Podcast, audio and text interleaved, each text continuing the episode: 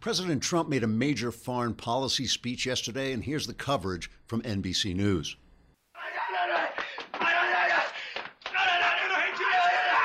I'm hysterical. I'm having hysterics. I'm hysterical. I can't stop when I get like this. I can't stop. I'm hysterical.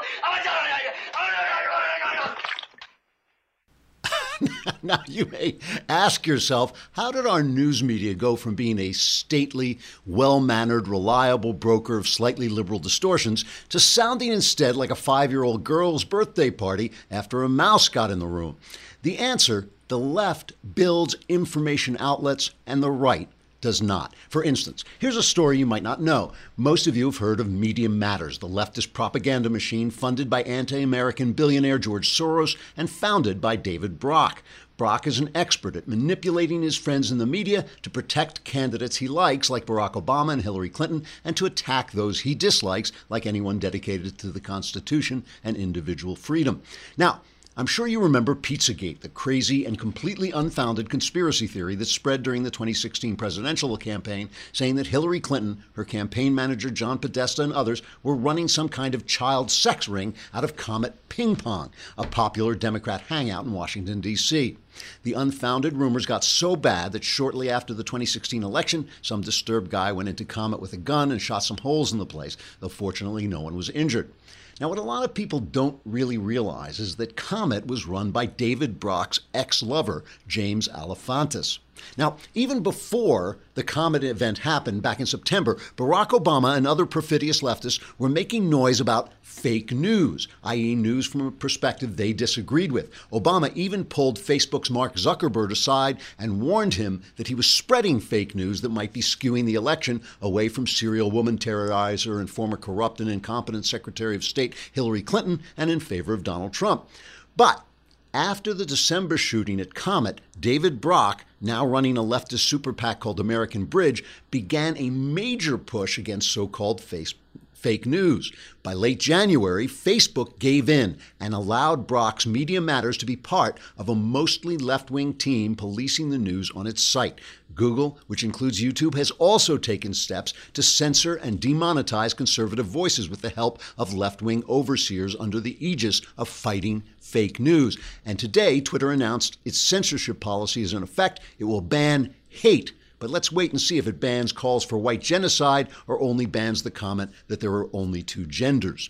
Investigative reporter Cheryl Atkinson has written plausibly in her book Smear that the timeline suggests that the Pizzagate story may have been spread not by crazy right-wingers, but by Brock's minions in order to gin up a fake news controversy that would give the left censorship powers over the major distributors of information on the internet.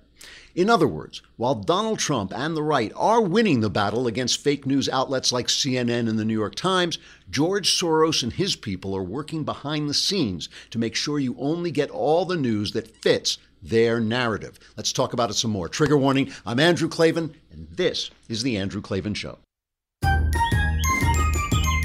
Hunky-dunky, life is tickety-boo. Birds are winging, also singing hunky-dunky-doo. Ship-shaped, tipsy-topsy, the world is zippity-zing. It's a wonderful day, hurrah, hooray! It makes me want to sing. Oh, hurrah, hooray! Oh, hooray, hurrah! All right, hooray, hurrah. We've got Stephen Willeford here. He is the gentleman who uh, put a couple of bullets in the shooter in uh, Sutherland Springs, Texas. You remember, it's about a, what is it, like a month ago, a month and a half ago, uh, where was that, there was that terrible shooting. I wanted to talk to him basically about the aftermath. Uh, his first Christmas, as his first Christmas comes in, uh, Stephen is a very faithful believer in uh, Christ, and it would be, it, I thought it would be really interesting to talk to him in the aftermath, because a lot of times he gets inter- people like this get interviewed in the moment, but not later on. And the final mailbag is tomorrow. You realize what this means. This means you're going to make all these uh, New Year's resolutions. You can make many fewer of them if you simply write into the mailbag and let me solve your problems for you. You won't have to make those resolutions because the problems will already be solved. You do it by going on the daily wire dot com, pressing the podcast button, pressing the Andrew Klavan podcast button, and then you will see, I think there is an actual mailbag, or it says mailbag. You press that and just write it in. You have to be a subscriber. It's a lousy ten bucks a month to have all your problems solved. I mean, come on, that is a, that is a bargain. Pay a hundred bucks, you can do it for the whole year. Plus, you get the Leftist Tears tumbler, which you're going to need if these if the news continues in its current way. Uh, so that's uh, tomorrow, final mailbag of the year. Get your questions in. The answers are guaranteed one hundred percent correct and will change your life, possibly for the better. Also, you might want to think about getting yourself a Texture app and getting one for your friends as well. It is the most addictive thing. I mean, we sell a lot of addictive things here. I mean, we sell some really good stuff, but this Texture app is seriously, it's like diving into a bottomless pool in which mysteriously you can breathe. That's a really weird, long analogy, but still, you can dive into this thing forever. What is it? It is a collection of over two hundred premium magazines, and not just any magazines. These are leading titles. And the reason magazines are so cool, and we're going to be talking about a magazine later on in the show very specifically, is you really get the information that they have. They have time to get information and put it together. You can pick magazines that are spe- uh, specifically to your interest. And once you open this thing, you can save things, you can search things, you can keep put articles aside. It really is cool. So if you're you know interested in computers, they've got Macworld. If you like the celebrity stuff, there's People. Uh, Forbes is in there. Uh, Maxim, uh, The Atlantic. The Atlantic is still an excellent, excellent magazine. Uh, all kinds of things. Esquire, G Q, Newsweek, just about anything you want. So you get the whole spectrum of information, and you're not just on the internet, which is one of the one of the problems with the internet is it tends to give you stuff that you already agree with. It tends, I always joke about this, but it's absolutely true that some of these uh, apps that curate information start sending me back my own articles so that I'm literally speaking to myself. With Texture, you will get the whole spectrum. You will be able to, at Christmas dinner, you'll be able to make fun of your liberal friends. You'll have so much more information than they have. You'll be able to really take them apart. And if that doesn't work, you can just take your iPad and smack them on the head with it. So you get your favorite magazines, back issues, anytime, anywhere. I love this thing. Start Start your Texture free with at texture.com slash Klavan. How do you spell Klavan, you may wonder? I know that something that's a, a philosophical question people discuss often. It's K L A V A N. If you go on texture.com slash Klavan, you'll get a, a free trial. And then if you choose to continue, people who listen to this podcast will get Texture for just nine ninety-nine a month. That's over thirty percent off their listed price, and you're getting over two hundred magazines. So think about that for a minute, what that would cost you if you were actually subscribing. It's only nine ninety-nine a month if you go to texture.com slash Klavan to start your free trial today. It's a great, there are some great gift options you'll find uh, for the holiday season. Texture.com slash Klavan, texture.com slash Klavan. Please go on and visit our sponsors because they keep us here with these wonderful lights. You know, we have these wonderful lights. They keep those, those lights burning. So, you know, I, I talked yesterday about uh, some of the great things I think Trump has accomplished against my expectations. Uh, you know, he's kind of won me over, even though he still kind of goes up my spine sometimes. But he has won me over with his deeds. I mean, if you judge a man by his deeds, he has done some great deeds for conservatives and for the Republic and for freedom. And I think that that, you know, you just have to salute that. And you have to say, hey, you know, I expected bad things. You gave me good things. Good for you. Bad on me. There's no problem. I got no problem with that. I'd much rather say that than I was right. I would much much, much rather say, you know what, I got it wrong and Trump did a good job than I got it right and Trump's a disaster, because it's the country, obviously, that comes first. But here's the, the funny thing about this is I was worried he'd be kind of a Democrat. I was worried that his old Democrat instincts would come out. But I think that the resistance kind of put paid to that because they didn't give him any room to move to the left. And once the once Mitch McConnell and Paul Ryan realized they weren't going to be able to get rid of this guy and he was going to be doing this stuff, they started to do their job a little bit. And today they're already debating uh, the tax reform on the in, on the House floor. Hopefully in the next couple of days, it'll get past both the House and the Senate before Christmas. Be an amazing, amazing thing. But the funny thing about it is all this hysteria, all this craziness, all the Russia collusion and everything like this, it has just been, it has just been basically, he's just a Republican. He's cutting taxes, he's paring back government, he's cutting back regulation, he's good for business, he's building up the military. That used to be, that used to be the typical Republican agenda. And all we get is craziness. You know, I was talking to Knowles yesterday, and he reminded me, and I, I actually remember this, this is in my memory, that National Review, which hates Trump so much, they hated Reagan too. It was only William F. Buckley who supported Reagan. And I used to talk to conservatives back then, and they would say, well, yeah, we're a little embarrassed by Reagan, but, you know, he'll only run for one term, and don't worry about it so much. You know, it's like, yeah, he's embarrassing, he's a dumb actor. Yeah, I get it, I get it. So, you know, this is, this is kind of typical. So Trump yesterday gives his foreign policy statement, and this is is his, you know, frequently presidents just publish this, but he he was proud of it, and he wanted to go out and talk about it. And he talked about what former presidents have done. Okay, so let me just make sure we have the right, uh, yeah, I, I guess this is cut number one, maybe, when he talks about what former presidents have done. Yeah. Yeah.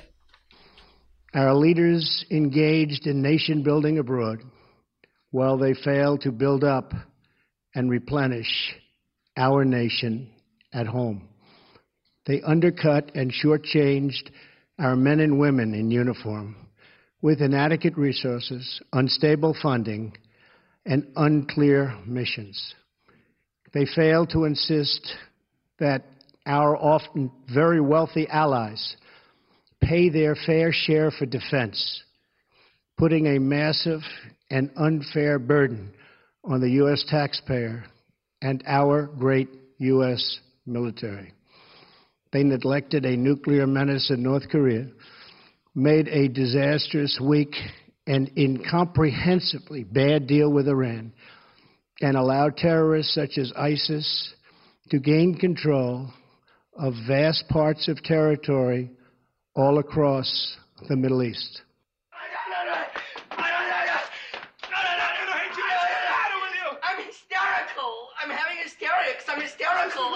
I can't stop when I get like this. I can't stop. I'm hysterical.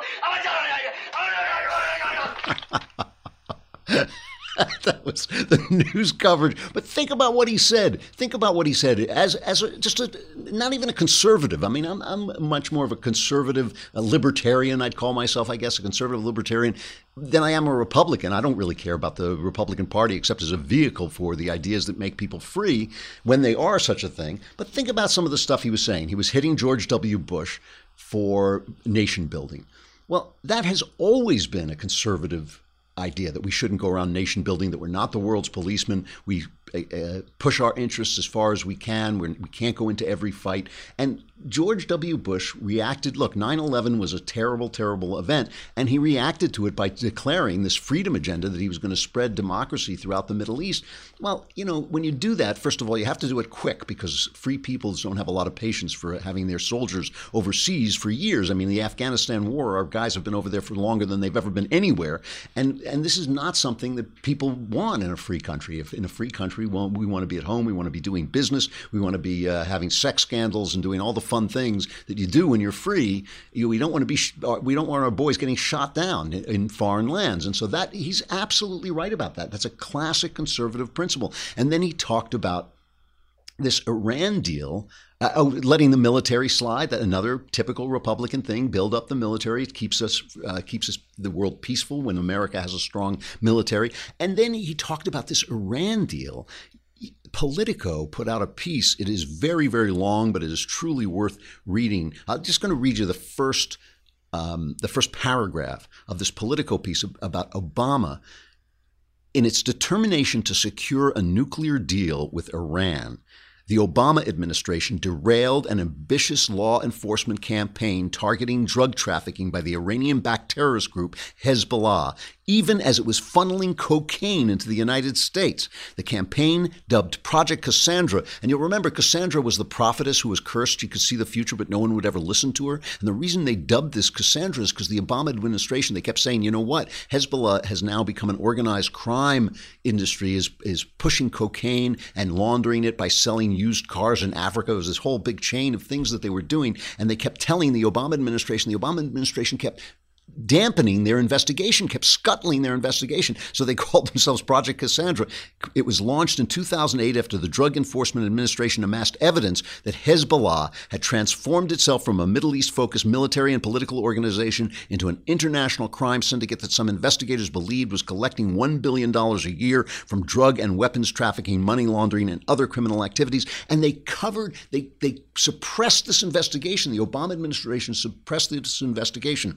Now, first, you can say, okay, that's the kind of thing that happens. Sometimes, for instance, a local cop will bust a mobster and the feds will come in and say, you know what, he's on our payroll. We need him in place, so you can't arrest this guy even though he's a killer. Okay, so that's kind of what happened here, except why were they doing it? They were doing it to make this horrible, horrible deal with Iran, which has made Iran a monster in the Middle East. And the only unintended good consequences has is has it has made the rest of the Arab states start to look more kindly on Israel because they need Israel to fight against Iran. I mean, this is Obama coddling a terrorist state by coddling terrorists. He was coddling a terrorist organization in order to coddle a terrorist state. And where, and this is the guy of whom, you know, they kept telling us, this is no scandal Obama. This is Obama with no scandals. They keep covering this up, and they can do it because they have built a structure of communication. And by the way, you want to hear a montage of the networks covering this? There it is. It's over. They didn't cover it at all. They just ditched the the Politico. Only, you know who covered it? Evil Fox News. Evil Fox News covered the political, uh, the political story while the rest of the country didn't, while the rest of the networks didn't. So all of this, let's but let's go back to Trump's speech and talk about how the networks covered this. Let's go. We're going to N B C, where uh, Andrea Mitchell, who is a Clinton hack, she's a Clinton hack. If you see her on M S N B C, I think, okay, it's M S N B C. They are announced liberal. This is N B C News, right? So they are telling us this is the news. Let's listen to her analysis of Trump's speech and listen carefully to what she says. It is.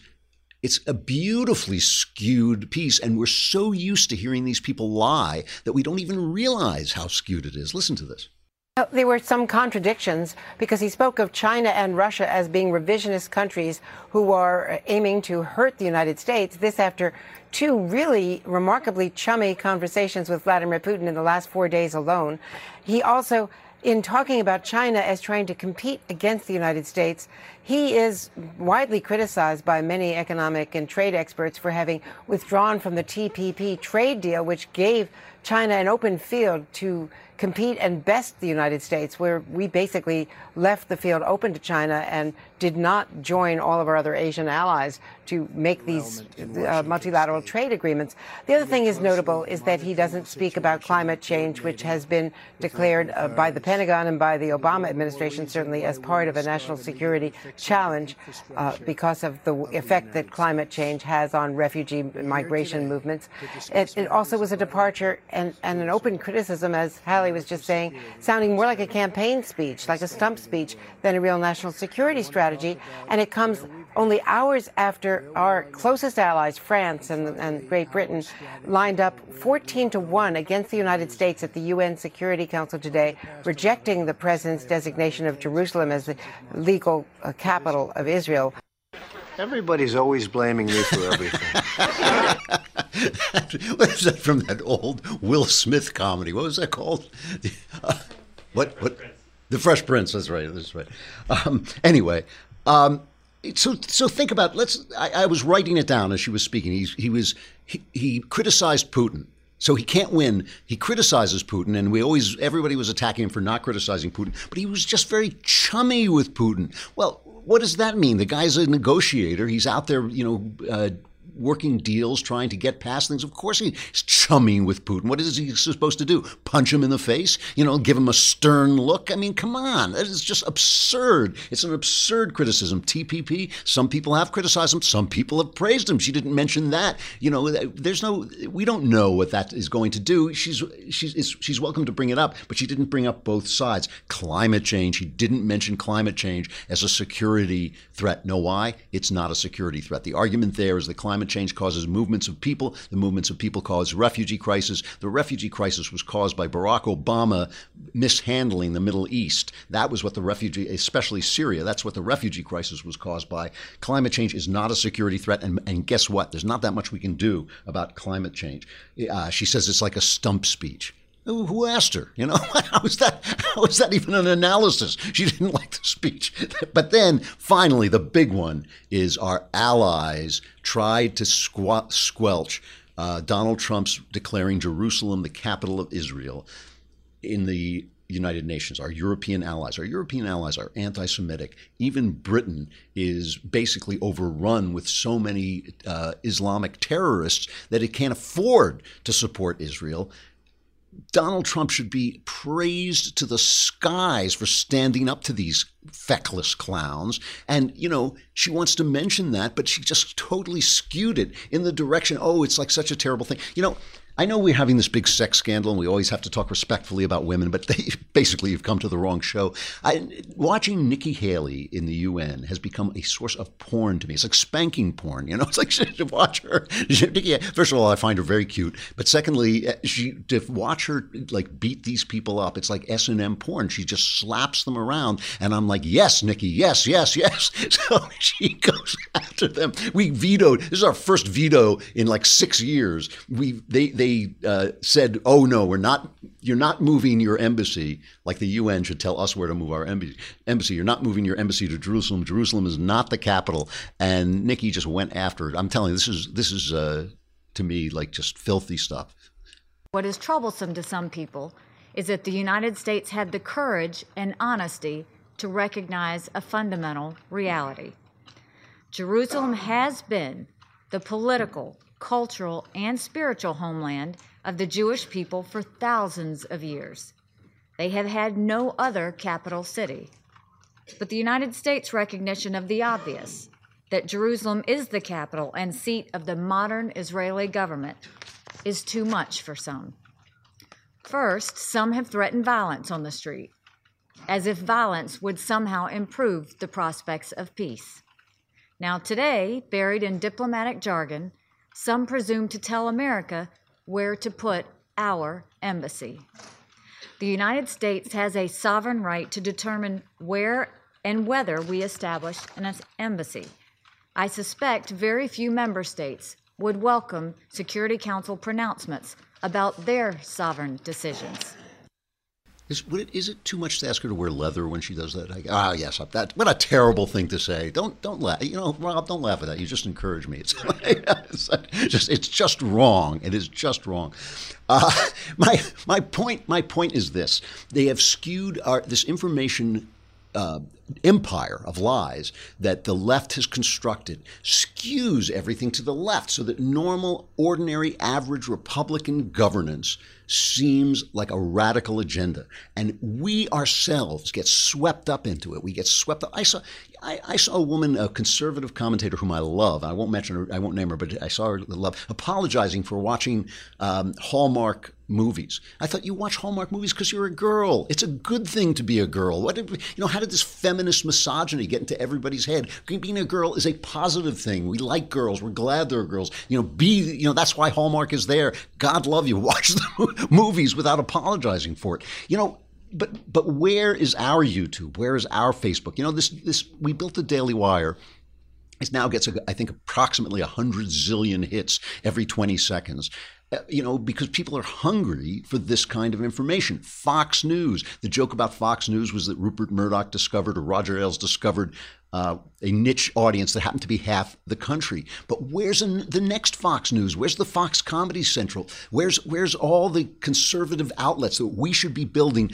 They are not only building them, they're taking over the ones that already exist in order to censor us. And we don't do it. And we keep we keep worrying about, oh, Trump said this and he used Twitter this. Trump is fighting a one-man war to change, to keep control of a little piece of the culture. You know, Knowles and I built Another Kingdom and we put that up. It's been a big success. Where's our where's the movie company coming to, to buy that, saying, oh, boy, you know, entertainment the conservatives like. Why?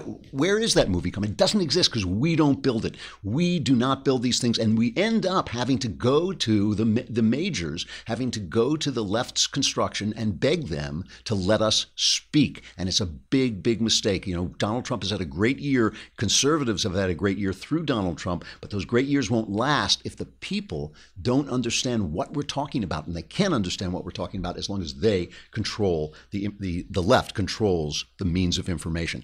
Let's bring on Stephen Willeford. I'm sure you all remember it was November fifth, one of just the worst uh, mass shootings uh, ever. First Baptist Church in Sutherland Springs, Texas.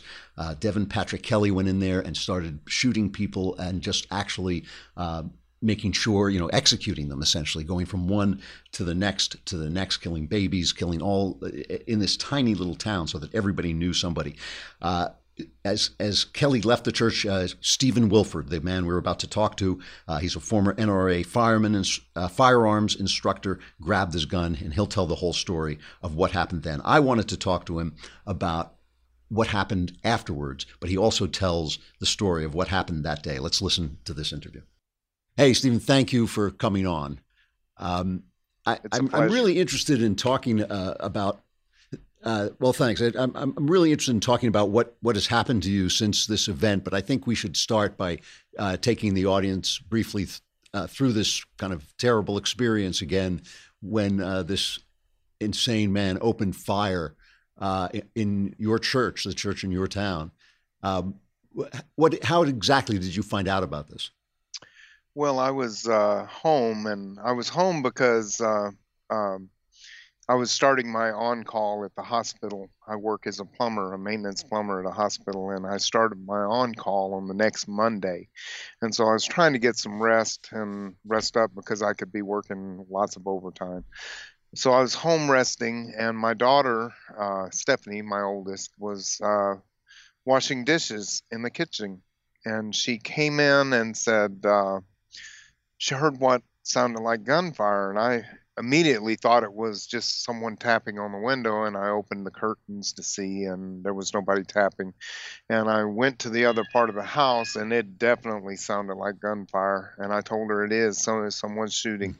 And I ran to my safe, and she actually ran out the door, got in her car, and ran up to the corner, and came back while I was at my safe, loading my gun.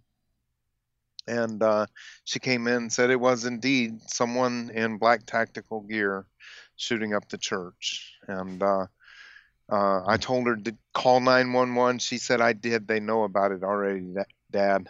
And um, so I next thing I did is I told her, I said, call your mom.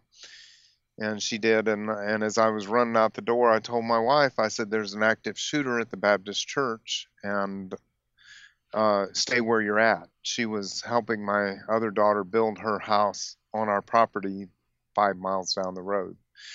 And uh, of course, she did whatever a good wife would do. She said, uh, don't go over there, as I hung up on her. And uh, well, she had to do her wife duty and try to protect me. But uh, and she told me later, I knew you were going over there. But uh, as I ran out the door, uh, my oldest daughter followed me out the door. And I'm going to tell you, uh, the Holy Spirit was on me because I was thinking so clear. It, it was amazing. And I told her, go load me another magazine, because I had just grabbed a handful of ammo out of a box and started loading them into a magazine. And I told her, go load another magazine because I only have a few rounds. And she ran back into the house, and that's what I wanted. I didn't think that she could ever have loaded a magazine or even found one and loaded it in time to get it to me, but I didn't want her following me over there. I didn't want him to have a target uh, that I cared so deeply about that would give, be a distraction for me. And I certainly didn't want her to see me fail if I did. And because if I would have failed, she would have been right on me, and she would have been the next target. So I, I had the presence of mind to send her back into the house and give her an impossible task. As, as a foreman, uh, I've been a foreman before in construction, Uh, we call it busy work. If an apprentice is in your hair and you want to get him out of the way, out of my sight, out of mind, you give him busy work and you go tell him to do something and just get him out. And that's what I did. And my daughter was kind of mad about that at first, but it was only because I love her so much, and, and uh, just she needed to not be there. And uh, I ran across, and as I ran across the street, I yelled. And I, I don't know why. I can't explain why I yelled, other than I, I, I believe it to be the Holy Spirit was calling out the demon that was within him. Because I yelled, and he apparently, I, and I, I was not witness to what was going on in the church, but he stopped shooting the people that he was shooting. He was finishing people off. He stopped immediately and came outside, and the people in the church heard me yell, and my daughter heard me yell. And when he came out, he came outside shooting at me, and it was a dead calm. And again, I can only attribute that to the Holy Spirit, because there was a dead calm as he was shooting at me. He hit the truck in front of me, he hit the car behind me, and he hit the house behind me. And it was like God was telling me, don't worry about that. Just worry about where you're putting the bullets. And I shot back. I returned fire. And I even saw, thought clear enough, I could see that he had body armor on that covered the front and the back, and it Velcroed across the sides. And I could see an opening when he turned to get in his vehicle, and I shot him in the side. He got in his vehicle, and I put one more through the, as he put two through the window coming out at me, I put one through the window at where I perceived his head to have been, but he had a tactical SWAT-style helmet on with a visor and everything, and he drove off.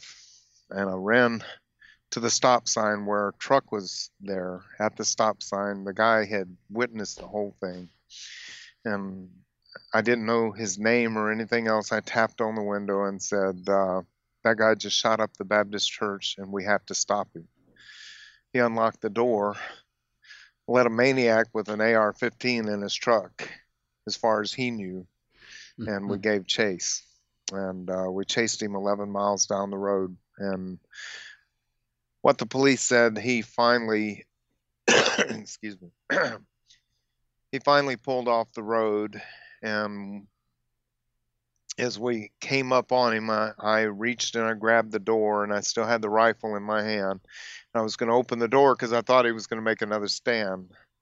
And as we as we were running down the road to him, I had the presence of mind to drop the magazine and look at what was in it. And I had one still in the magazine, one in the chamber. I had two rounds left.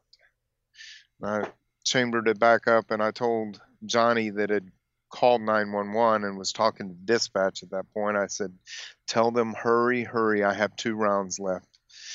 And so when he pulled over, I thought this might be another uh, a gunfire, a gun battle. And I've got two rounds, and I'm thinking, man, this has got to count. And uh, uh, he pulled over, just stopped for just a little bit, and then gunned the engine. And he hit a road sign and then back up onto the highway, and halfway's around a curve and then over into the bar ditch, and they stopped on the opposite side, and we stopped about fifty yards from him. And uh, then I told Johnny, get down, you don't have a gun or anything, just get down b below the dash. And I got out, and I, I put the rifle across the hood of the truck and aimed it at the uh, driver's side window and started yelling, get out, get out. And they estimated it was five to seven minutes before the police got there, which to me seemed like an eternity, you know. Uh, and I was focused on the truck. And finally I heard uh, a police officer say, driver, get out of your vehicle with your hands up. And I turned and I looked up the road, and he had stopped maybe fifty yards from me, and it was an officer standing at behind his door with a P A mic in one hand and his pistol in the other hand. And he said it again. He said, driver, get out of the vehicle with your hands up.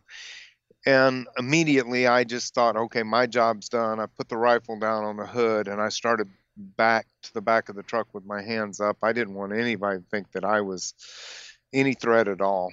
And he yeah. came over the P A system again and he says, not you. And, and so I took that as meaning that I was to go back and pick up my rifle because I had a whole lot better chance because he was about one hundred yards from the, the vehicle.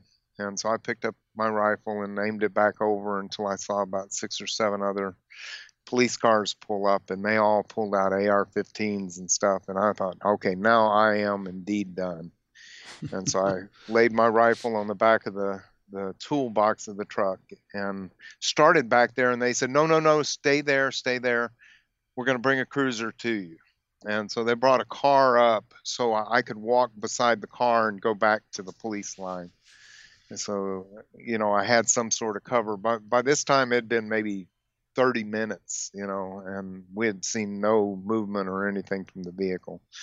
Police report said that when he pulled over, he shot himself in the head.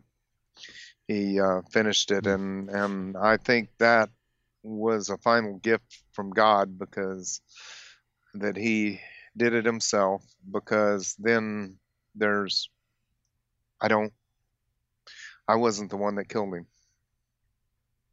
He did it himself. Now, it's it's a while now since since, since this happened. When we we talked uh, briefly, uh, right closer to the time this happened, and you said that you felt that you had been fashioned as a tool for this moment, and that the moment had broken the tool. Do you still feel that way? In some ways, yes. I but I know God's working on me, and He's working hard on me. He's not He's not not going to leave me broken. Uh, and, you know, that brings up kind of what I wanted to talk to. The people from the church, they've just, you know, surrounded me and, and just, you know, I can't, can't believe how they've recovered from this. And the other night, last night, as a matter of fact, uh, we were sitting at home and we had our whole family here and the church came by caroling.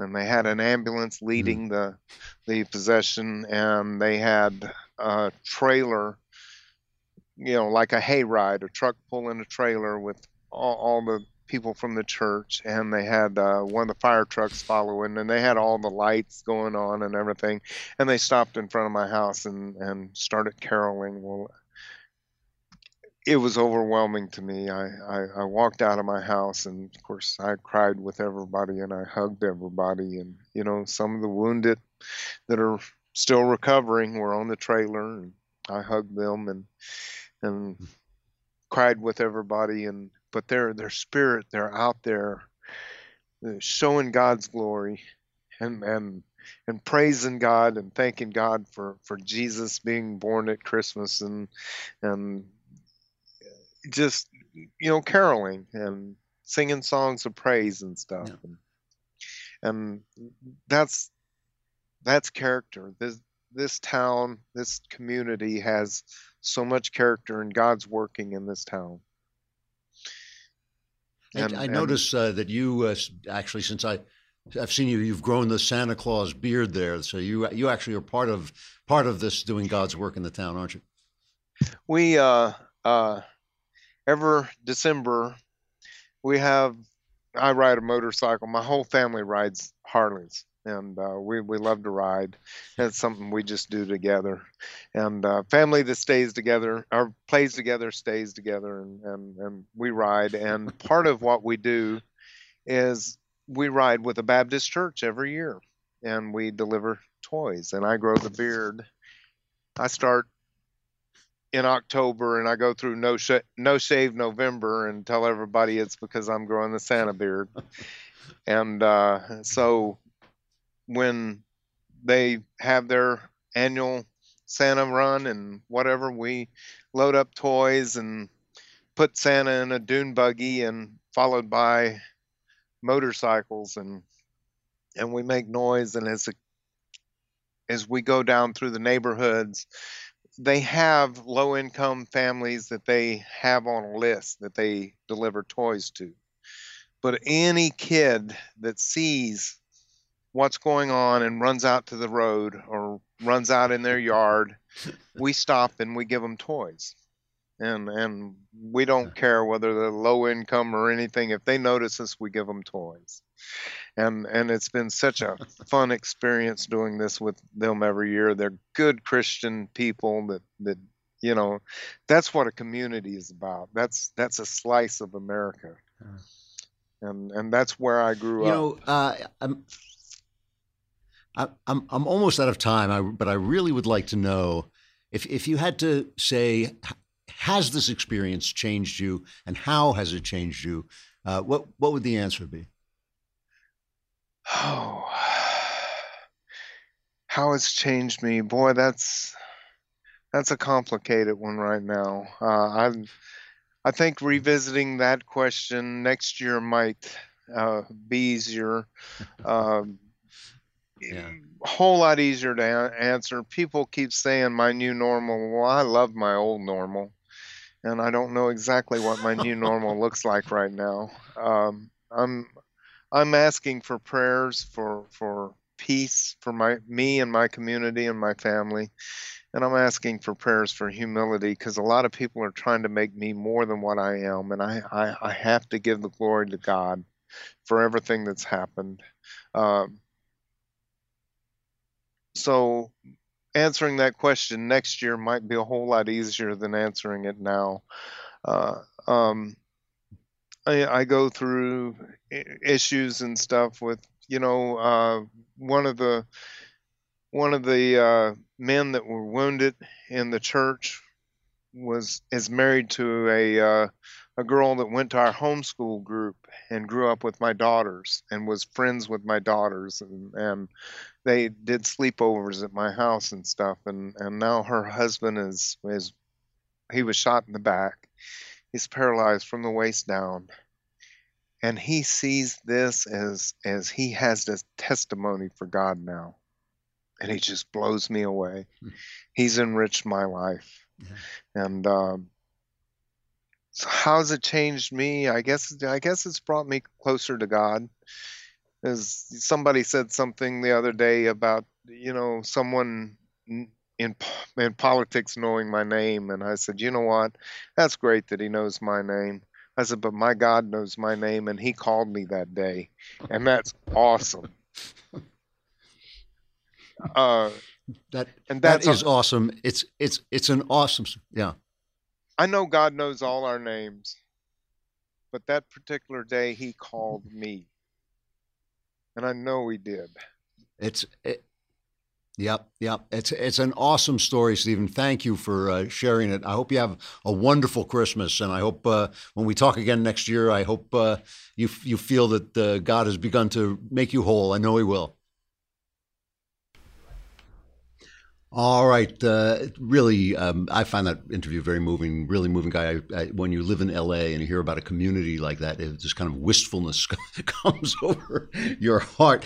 Uh, we did not break because I forgot to break from Facebook and YouTube. So you guys got a free interview, you bums. You should, you should subscribe uh, for a lousy ten bucks a month. Also, tomorrow, last Uh, mailbag day of the year, last mailbag day of the year, to, well, your last chance to fix. I mean, look, go look in the mirror, right? Is that the way you want to go into the new year? No. Go on the mailbag, hit the Daily Wire, hit the podcast, hit my podcast, hit the mailbag, and leave your questions, answers guaranteed, one hundred percent correct, and will change your life once or twice for the better.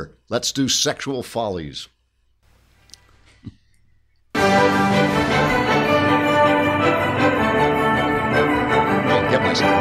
Dresses with a hey, hey, you know, that's how I identify. Uh, there is a there is a short story that has gone viral from the New Yorker, which for a fiction writer like myself is actually kind of encouraging. I hate New Yorker stories. I always find them small and and pinchy and all this. And this is a very talented, a story by a very talented writer named Kristen Rupinian. Uh, it's called Cat Person. And um, it, what, what what struck me about it is that it's not that New Yorker stories have become any larger. It is that some people's lives have become so small that they now fit into a New Yorker story. And all this story is, cat person, is the story of a sexual encounter between a young woman and a slightly older man, a man, woman in her twenties, woman who's twenty, and a man who's in his thirties. And they flirt for a while on text, and then they, uh, you know, it's not giving, there's no plot, so it's not giving anything away. Then they have sex, and it goes really badly. Uh, the sex goes very badly, and then they break up. And um, here, here's just an actual, here's the author reading just a little bit while they get, are getting into the, what becomes a disastrous Uh, sexual encounter. Disastrous from for her in the sense that she's not enjoying it. The guy has watched too much porn and he's throwing her into all these different positions because that's what he thinks sex is supposed to be like. And she starts to have this imagination that is all the way she kind of justifies the whole thing. She has this fantasy that turns her on, that he is admiring her uh, helplessly. Here's just a little bit of audio from the story. As they kissed, she found herself carried away by a fantasy of such pure ego that she could hardly admit even to herself that she was having it. Look at this beautiful girl, she imagined him thinking. She's so perfect. Her body is perfect. Everything about her is perfect. She's only twenty years old. Her skin is flawless. I want her so badly. I want her more than I've ever wanted anyone else. I want her so bad I might die.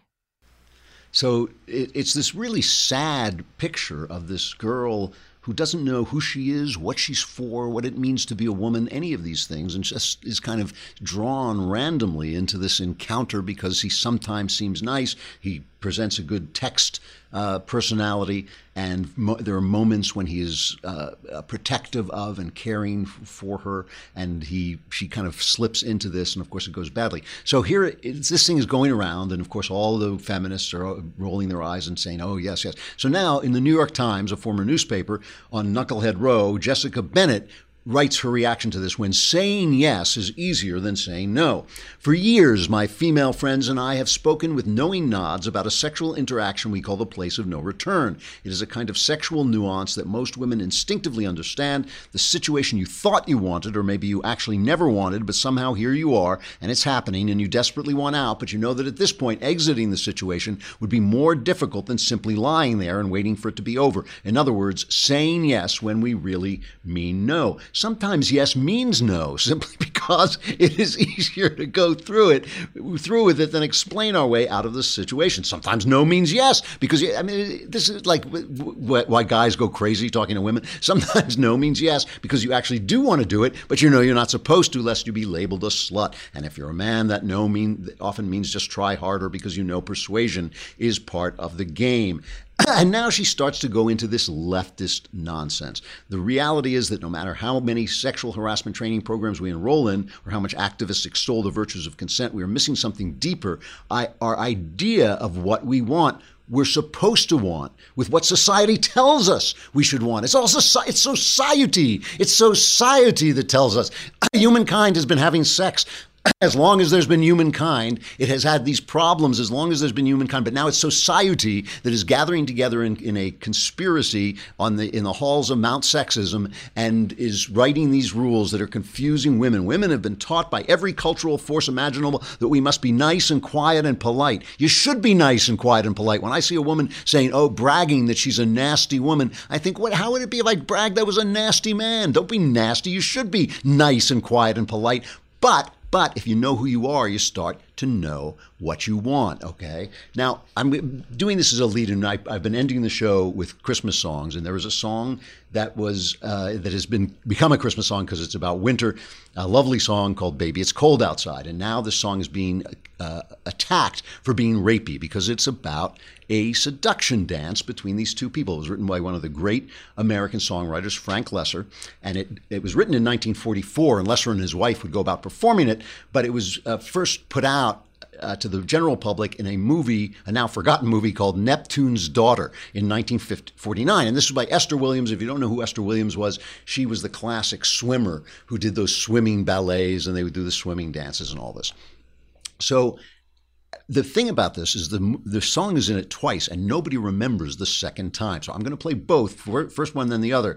And you get the, the picture of this, and uh, of, of this. It's like supposed to be a conversation between a man trying to keep a woman there and seduce her, and her playing along, but also uh, teasing him with her reluctance. And uh, and it's a, it's a dance between men and women, which has been going on since the Garden of Eden. Here's here is the first version of the song in Neptune's Daughter.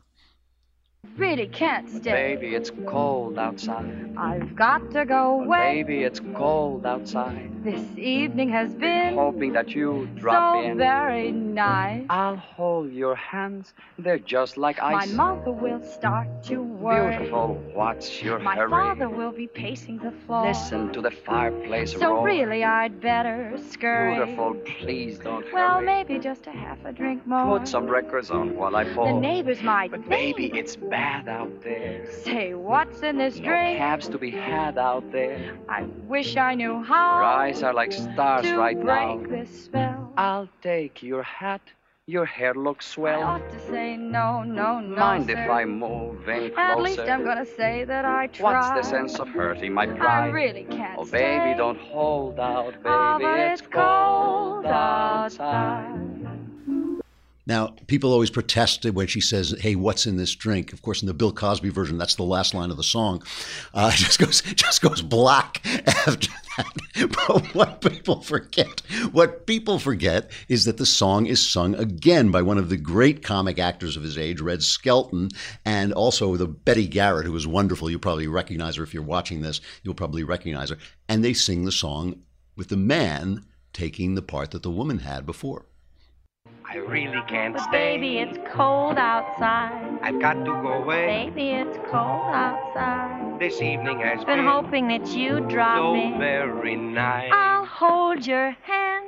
They're just like my ice. Mother will start to worry. Beautiful, what's your and hurry? Father will be pacing the floor. Listen to the fireplace so roll. Really, I'd better scurry. Beautiful, please don't hurry. Maybe just a little drink more. Put some records on while I pull. The neighbors might But baby, think. It's bad out there. Say what's in this no drink? No cabs to be had out there. I wish I knew how. Your eyes are like stars to right break now. The spell. I'll take your hat. Your hair looks I bright. Ought to say no, no, senor. I move in At close. Least I'm going to say that I tried. What's the sense of hurting my pride? I really can't oh, stay. Oh, baby, don't hold out, oh, baby. But it's, it's cold outside. You know, seduction and sex are so difficult because we all want it, but we all have to know what it is we want. And it might help sometimes if women stopped listening to feminists who tell them they're supposed to be like men and started listening to their own hearts and maybe some of the wise people through the ages and knew what they wanted before they get into the room with the guy. If you know what you want before you get there, then you don't find yourself saying no when you mean yes and yes when you mean no. I mean, it's a very important thing to know yourself. And the feminists have taught women not not to know themselves at all by telling them what feminists think they should be instead of what they uh, in fact are. And you know, if you want to know where this is going, it's going to end up with the feminists saying, men should take care of us. Men should take care. You know, this is, it's going to end up with the, the new Victorian age in which basically the feminists are arguing for the old fashioned values. By the way, people predicted this back in the seventies. I remember Norman Mailer talking about, he was worried about this new Puritanism that was coming through feminism. It is coming. It is almost here. Tomorrow, the mailbag. I'm Andrew Klavan. This is The Andrew Klavan Show. Be there. We will see you then.